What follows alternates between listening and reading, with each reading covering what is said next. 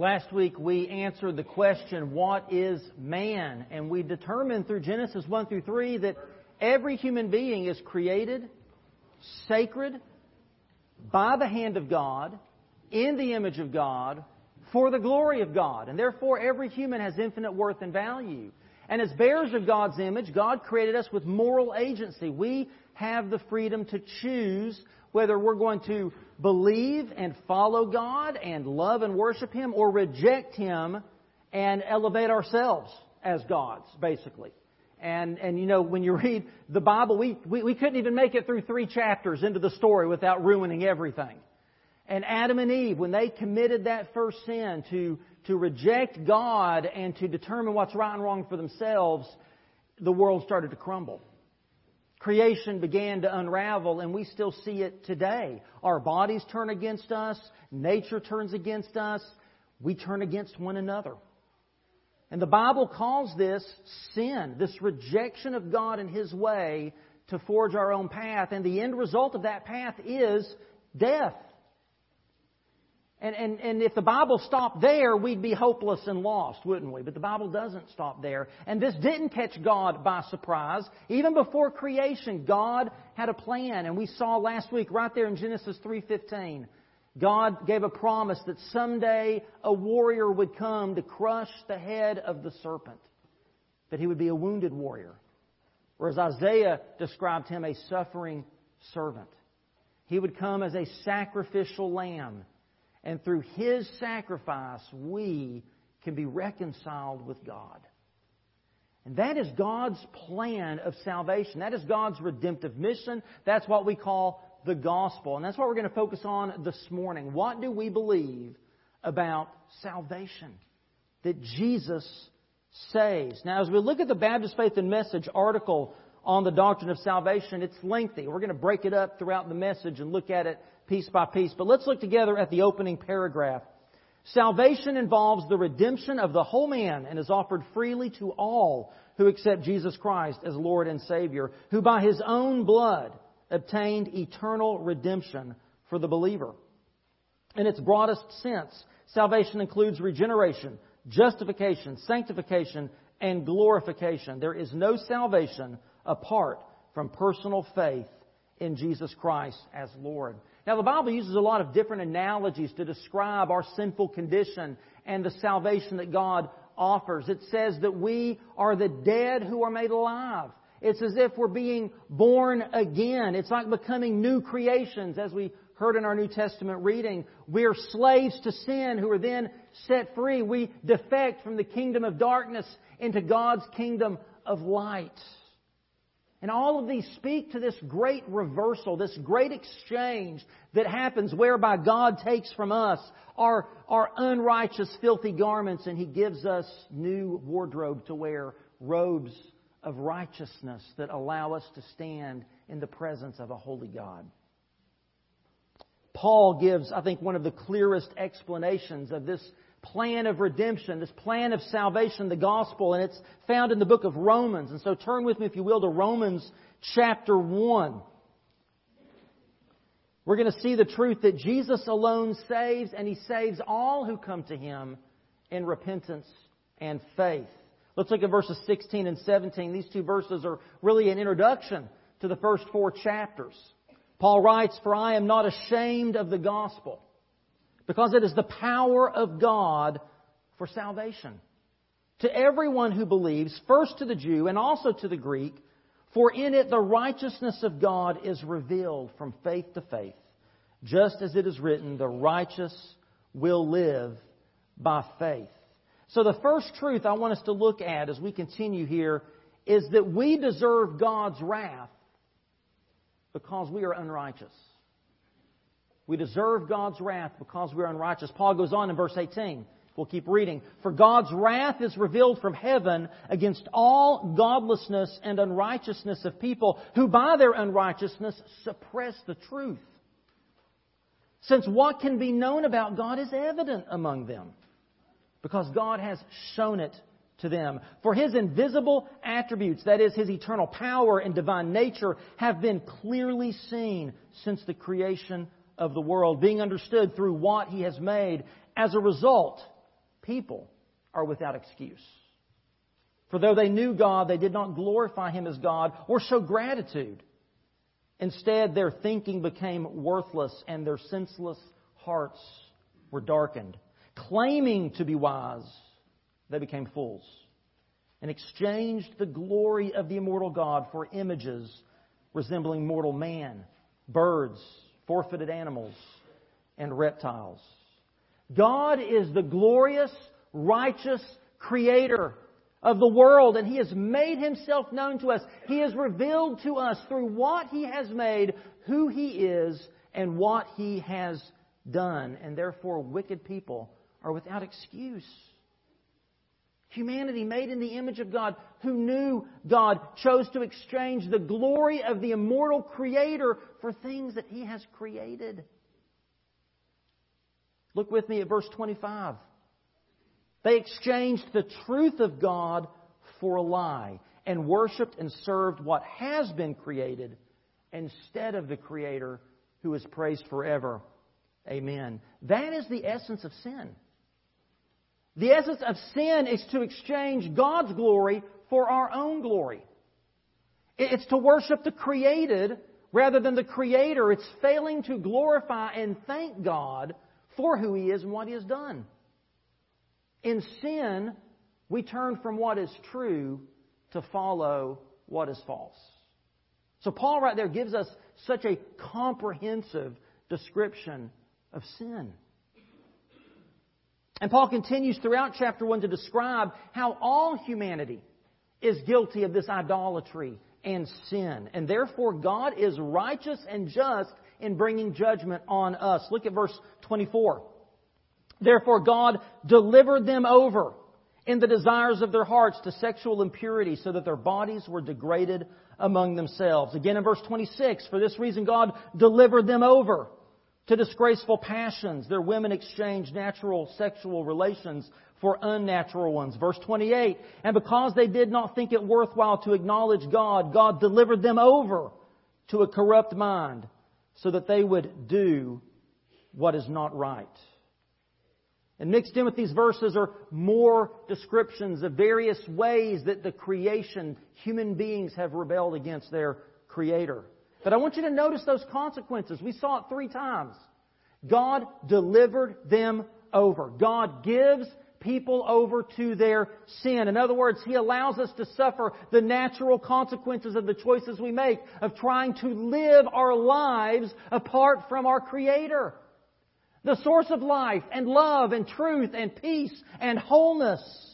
We exchange the truth for lies, the Creator for creation, natural desires for unnatural. And Paul says that lost in our sin, we become confused about who we are, where we come from, why we're here, and where we're going. Our minds are depraved, our hearts are impure, our bodies are, degra- are degraded. And look at verse 32 although they know God's just sentence that those who practice such things deserve what? To die. The ultimate consequence of our choice to rebel against our Creator is death. Now, Paul is writing here to the Christians in Rome, and there were both Jewish background Christians and Gentile, non-Jewish background Christians there. And the Jewish people are looking around them at all this depravity. And you know what they're thinking? They're thinking, man, I'm glad I'm a Jew, not a Gentile. We have the Torah. We're God's chosen people. We're not like these depraved Gentile idolaters out there, which is why Paul goes on in chapter 2 to explain our second point. We blaspheme God's name by breaking God's law. Look with me at chapter 2, verse 17. Now, if you call yourself a Jew and rely on the law and boast in God and know His will and approve the things that are superior, being instructed from the law, and if you're convinced that you are a guide for the blind, a light to those in darkness, instructor of the ignorant, a teacher of the immature, having the embodiment of knowledge and truth in the law, you then who teach another, don't you teach yourself? You who preach, you must not steal. Do you steal? You who say you must not commit adultery, do you commit adultery? You who detest idols, do you rob temples? You who boast in the law, Do you dishonor God by breaking the law? For as it is written, the name of God is blasphemed among the Gentiles because of you. Now skip down to verse 28. For a person is not a Jew who is one outwardly. And true circumcision is not something visible in the flesh. On the contrary, a person who is a Jew is one who is one inwardly, and circumcision is of the heart by the Spirit, not the letter.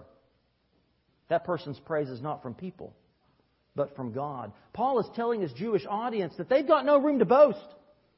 They're no better than the Gentiles because it's not just enough to have the law. You must then keep the law and not just part of it, but all of it. And not just outwardly, but inwardly. It's not just enough to be circumcised in the flesh. He says you must be circumcised in your heart by the Spirit. Sin must be cut off from your life. And so this leads Paul to conclude in chapter 3 that everyone is guilty of sin. Look with me at chapter 3, verse 9. What then? Are we any better off? Not at all. For we've already charged that both Jew and Greek are all under sin, as it is written. There is no one righteous, not even one. There is no one who understands. There is no one who seeks God. All have turned away. All alike have become worthless. There is no one who does what is good, not even one. Their throat is an open grave. They deceive with their tongues. Viper's venom is under their lips. Their mouth is full of cursing and bitterness. Their feet are swift to shed blood. Ruin and wretchedness are in their paths, and the path of peace they have not known. There is no fear of God before their eyes. Now we know that whatever the law says, it speaks to those who are subject to the law, so that every mouth may be shut and the whole world may become subject to God's judgment. For no one will be justified in his sight by the works of the law, because the knowledge of sin comes through the law. So if the Torah is unable to save us and make us righteous, what can? If being a circumcised Jew doesn't get you into the kingdom of heaven, what does? Can we ever be made righteous, or are we hopelessly lost in our sins? And that brings us to the crux of Paul's argument. Our third point we are made righteous through saving faith in Jesus Christ. Now, it's impossible for us, by our own efforts, what Paul just said, it's impossible for us to bridge this great canyon of sin that separates us from God. And listen, if there had been any other way for sinful people to be made right in the eyes of a holy God, Jesus would never have suffered what he did on the cross. The giver of life would never have tasted death. The sinless Son of God would never have become sin for us. There was no other way. And Paul goes on here in chapter 3 to help us understand how it is that we could be declared righteous before God. One of our big theological words for that is the word justified. When you hear the word justified, think about it like this. It's just as if I'd never sinned. Justified, just as if I'd never sinned. Justification is the opposite of condemnation. And it's more than just being pardoned for our sins, it's a full acquittal. It's as if we never sinned. We are declared righteous before God. So Paul goes on in Romans 3 to describe how we are first made righteous apart from the law. Look at verses 20 and 21. For no one will be justified in his sight by the works of the law because the knowledge of sin comes through the law, but now apart from the law. The righteousness of God has been revealed, attested by the law and the prophets. So the law is incapable of making anyone righteous because its purpose is to point out our sin. In Romans 7:13 Paul goes on to say that the law was given in order that sin might be recognized as sin and sinful beyond measure. In other words, the law is meant to point out how serious our sinful condition is. It's the diagnosis, it's not the cure. It cannot make us righteous. If you keep trusting in the works of the law, thinking that behaving makes you righteous, you're wrong. The gospel tells us that believing makes us righteous, not behaving. The point of the law is that we can never earn our way to heaven by being religious enough or good enough because we can never do enough good works in the eyes of an infinitely holy God to make up for our sin. We are made righteous apart from the law. Paul goes on to say we are made righteous through faith in Christ. Look at verse 22. The righteousness of God is through faith in Jesus Christ to all who believe, since there is no distinction. For all have sinned and fall short of the glory of God. So salvation, again, it's not a reward that we earn. The gospel says righteousness is a gift that can only be received through faith. We are made right in God's sight when our faith and trust is firmly placed in Jesus Christ. And the implication of this, Paul says, is, is huge in that if, if everyone is guilty of sin, right? If all have sinned, then all can be saved, right? Salvation is available to everyone because all of us, every one of us, are sinners. Jew, Gentile, it doesn't matter. In Romans 10:13, Paul says, "For everyone who calls on the name of the Lord will be saved." So listen, it doesn't matter who you are. It doesn't matter where you come from. It doesn't matter what you've done. God loves you. Jesus died for you, and He invites you to step away from a life of sin and into His righteousness and grace.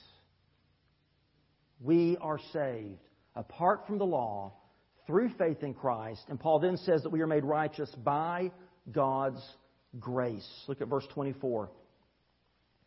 They are justified freely by His grace through the redemption that is in Christ Jesus. Now listen, none of us in this room, none of us listening online or on the radio, none of us deserve the love of God. We're all unworthy sinners. We all fall short of God's glory. Grace is something we can only receive as a true gift. Jesus purchased your salvation on the cross. He paid the price you and I owe for our sins. In Romans 6.23, Paul tells, tells us, we looked at this last week, the wages of sin is death. But the gift of God is eternal life in Christ Jesus our Lord. So what is the result of sin? Death. How do we receive this death? We earn it. We earn death. Death is the wages, it's the payment that we deserve because of our sins. So someday, to every one of us, someday payday comes. And when it comes, you know what that check? It's written out to us. You know what the amount is? Death. To every one of us. What does God make available to us instead of death? Life. He gives us life. And how do we receive that life? His grace. It's a gift. It's a gift that we freely receive. We don't earn it. We receive it. Sin earns us death, but by faith in Christ, in God's grace, we receive life. And we can't earn that life because our works are tainted by sin. Listen, our works will only always ever earn us death because they are so tainted by our sin. Life only comes as a gift. Paul says it this way in Ephesians 2 You are saved by grace through faith, and this is not from yourselves, it's God's gift, not from works, so that no one can boast. So we are saved by God's grace alone, through faith alone, in Christ alone. We're not even saved by our faith. We're saved by God's grace through our faith. Now, Adrian Rogers, the, the legendary pastor of Bellevue Baptist Church back in the day, he explained this relationship between our faith and God's grace like this, and, and it's a beautiful illustration. He said, Think of grace as God's hand of love reaching down to you, saying, I love you.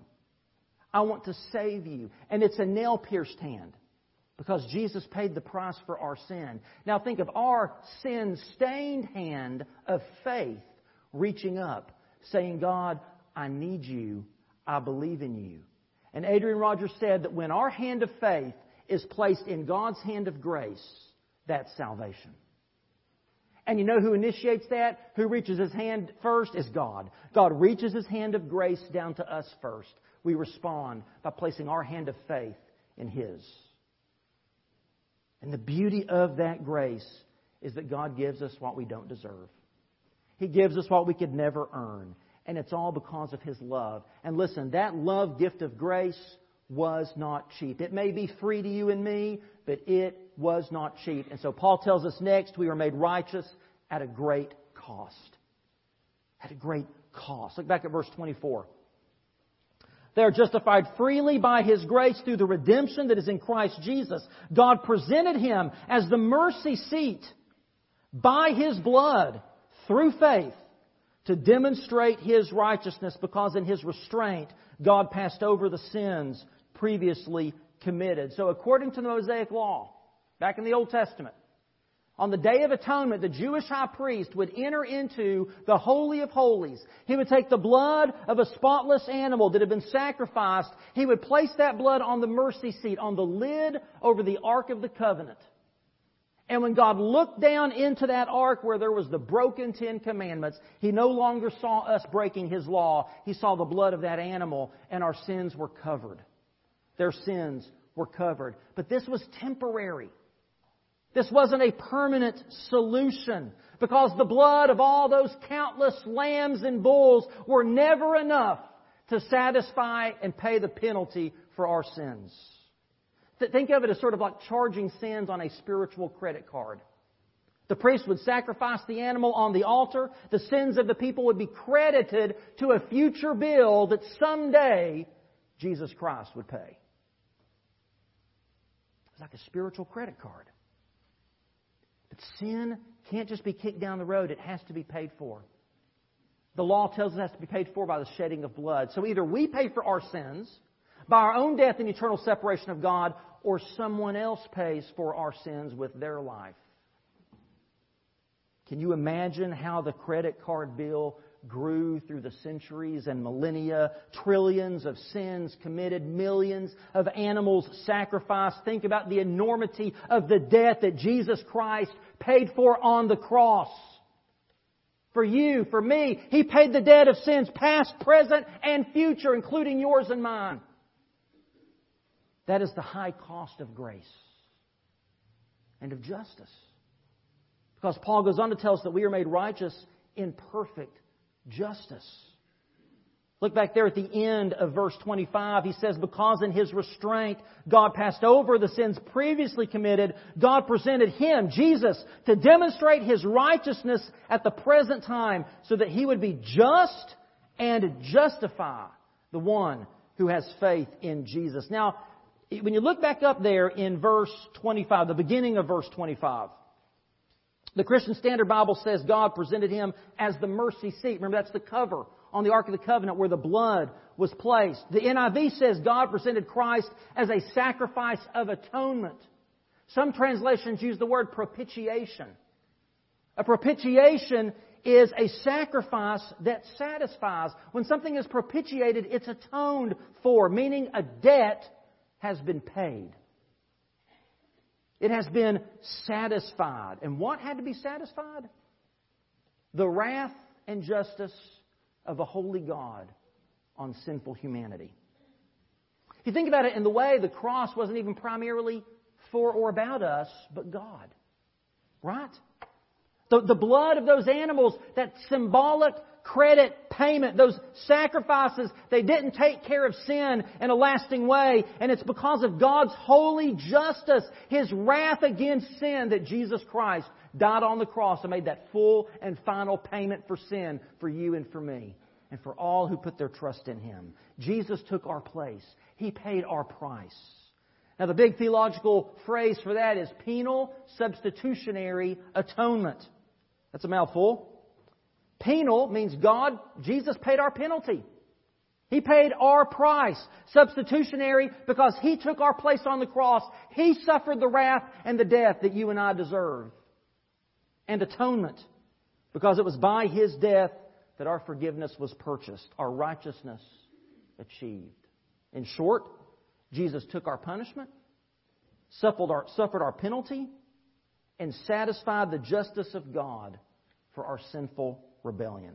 Listen, grace is freely given to sinners only because God's justice was satisfied by Jesus paying for our sins. As the Jews and the Romans poured out all of their hatred and all of, all of that wrath upon Jesus in the crucifixion, God's wrath against our sins was poured out on Jesus. in our place. Jesus absorbed all of your sin, all of your pain, all of your suffering and shame, so we could receive all of the grace, love, and righteousness of God. Or as Paul says in Galatians 3:13, Christ redeemed us from the curse of the law by becoming a curse for us.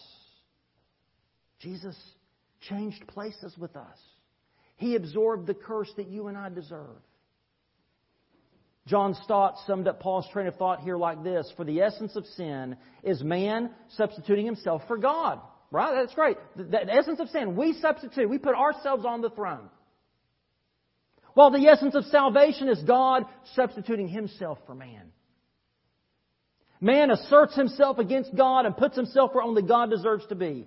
God sacrifices himself for man and puts himself where only man deserves to be. Amen?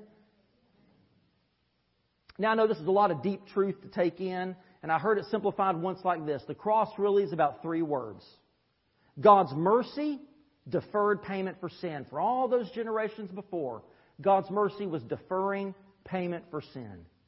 But God's justice demanded payment for sin.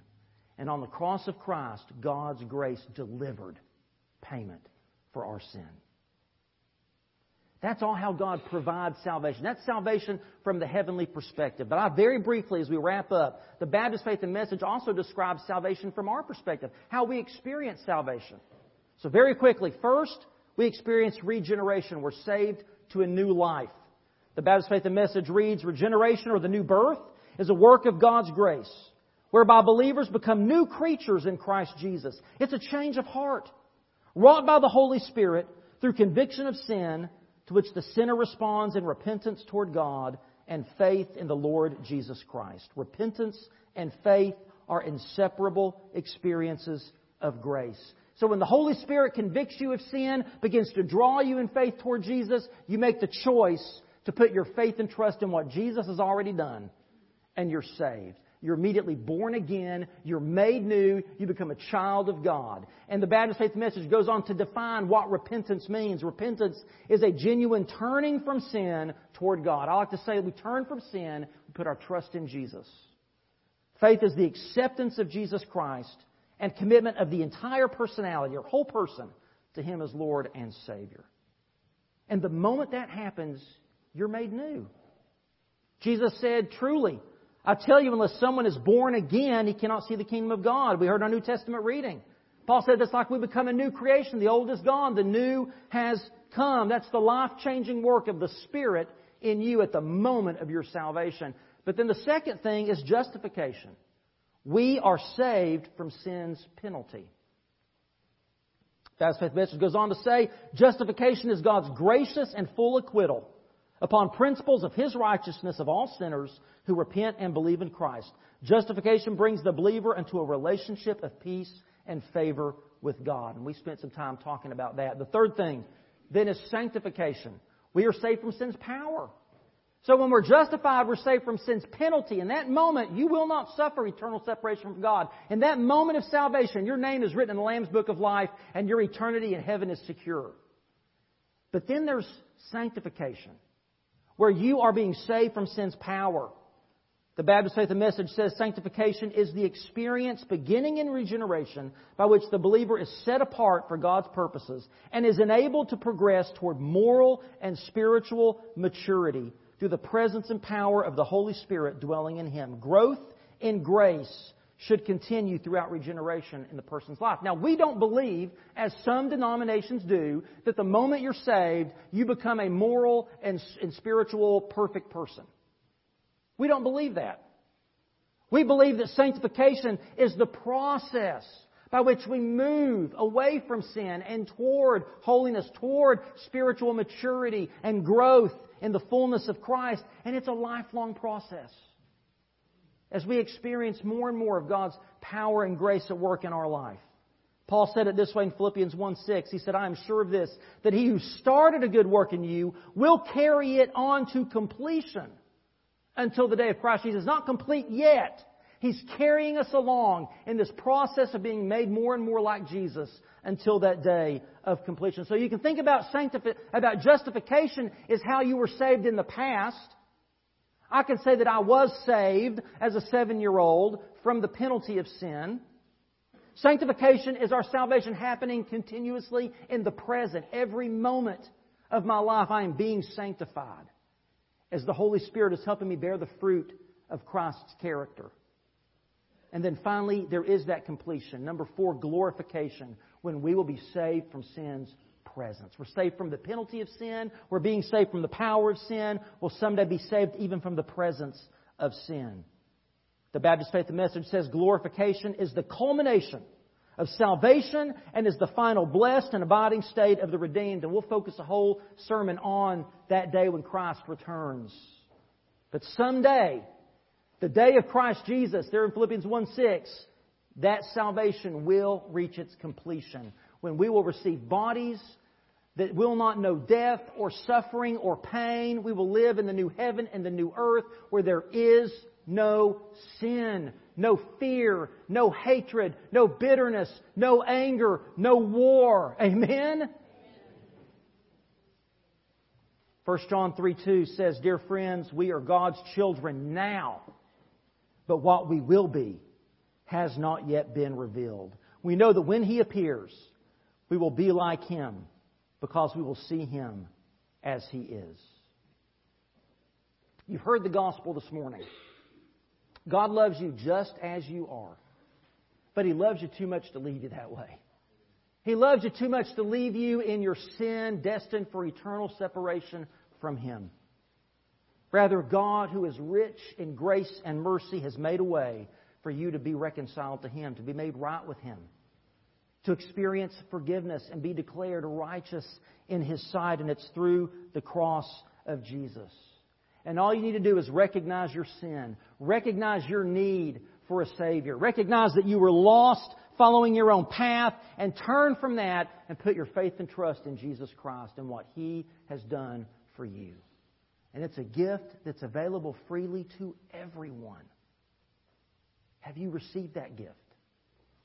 Are you now one of God's children? You can be today. Today you can experience that regeneration, that new fresh start, a new life in Christ. Let God's grace and mercy justify you. Make it as if you had never sinned and receive His abiding presence. Let His Spirit be at work in your life. I'm going to stand down here at the front in just a moment. Maybe today you need to come and repent of your sin, turn away from it in genuine sorrow, and trust in Jesus Christ for forgiveness. I invite you to do that today. Maybe you've already done that, but you've never made it public. You've never professed that faith through believer's baptism. I invite you to come now to do that today.